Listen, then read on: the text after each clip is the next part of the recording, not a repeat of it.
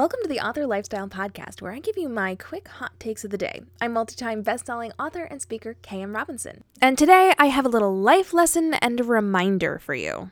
There will be times in your business where you do things that do not amount to anything. And those things are not failures. Now, this is applicable in a lot of different areas, but I specifically want to talk about promotional efforts today. And even more so specifically, I want to talk about the interviews, the podcasts, the different things that you are doing in order to market yourself and to get out in the public. And I'm not talking about the things that you're creating. I'm not talking about the effort you're putting into it. I'm talking about the effort that other people are putting into it.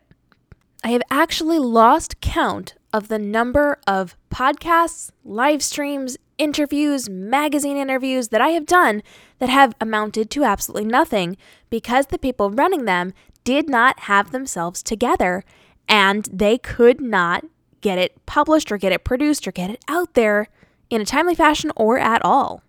A few months ago, I did a magazine interview. I was pretty excited about it because this is a type of magazine I hadn't been in before. It's a world I was very strongly connected to, and I was really excited to see what they were going to do with it. They were supposed to be interviewing me about my books, but they didn't do their research in advance, even though the person that brought me to them had told them about me. Now, because they knew they were going to be interviewing me about my books, they had kind of looked at my author platform but they had also been aware that I did social media and didn't understand what I did because they didn't look at that part of my business. They didn't look at those websites.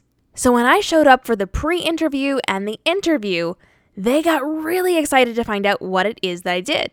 So they asked to launch right into the interview, not necessarily do the pre interview that they had requested. And so when we jumped into it, it started off with the first couple of questions being about my books and then very quickly turned to social media and then almost immediately turned into a personalized version of how do I fix my business and ended up with them hijacking their own interview of me. Now, after the fact, they went through several iterations of what they wanted to do with this content, and I had spent a good hour and a half or more helping them, answering their questions, educating them on a personal level and on an overall level. And when all was said and done, after a prolonged period of time of them continually changing their mind on what they were going to do and what format they were going to do it and how they were going to use the content, it ended up never being published. Not the live stream, not the magazine interview, nothing. Now, I could get upset about this because that was a lot of my time, and I gave them a personalized consultation in the course of their quote unquote interview, which I would actually charge good money for for a company to do, but because they kind of cornered me on a live stream, I didn't really have too much of a choice but to help them out in the context of helping out all entrepreneurs. So I definitely have every right to be upset about this because I spent all that time and that effort and that energy and then nothing ever happened with it. That content was not used for anything other than their own personal use. But instead of looking at it that way, I have another perspective, and this is really important. Because, yes, I did waste my time, nothing came of it, it did not help me in any way, except I was then able to continually hone my skills at doing interviews. And in doing so, I was able to kind of spin some of their things back into conversation about my books. I was able to keep them kind of on track with the social media education that we were talking about. And yes, I did give them some personalized, customized help to their specific business, which they had no intention of using in the interview anyway. But I was able to have a really good conversation with them that was very similar to the context in which I would speak to a client. And so this was all practice for me.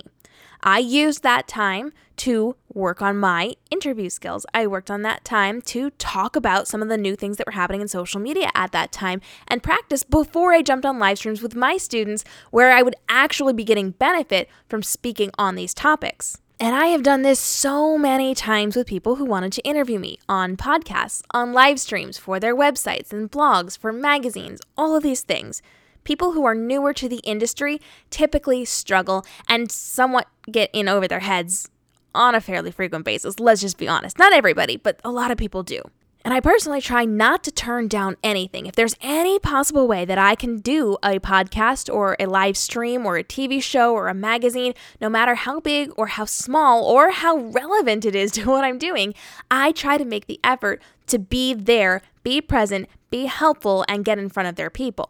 So, this letdown has happened to me an awful lot because people jump in and they're very excited about it. And maybe they do a good job interviewing and maybe they don't, but they don't always necessarily get to the final product of it.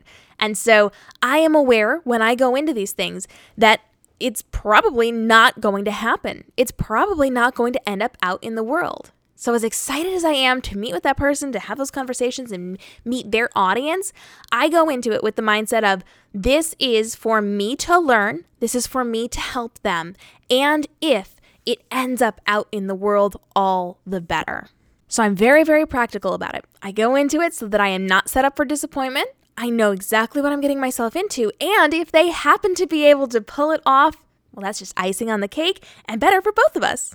So, word to the wise when you get to this point in your career where you are doing these interviews and these live streams and podcasts and magazines and all these things, be aware you are doing this to grow your skills. You are doing this to help somebody out. You are working on your conversation about whatever it is that you're talking about. And if it goes out to the world, well, then all the better. If you head on over to my Instagram today, we'll chat about some of the interesting things I've experienced during interviews, and maybe you can share some of your stories as well.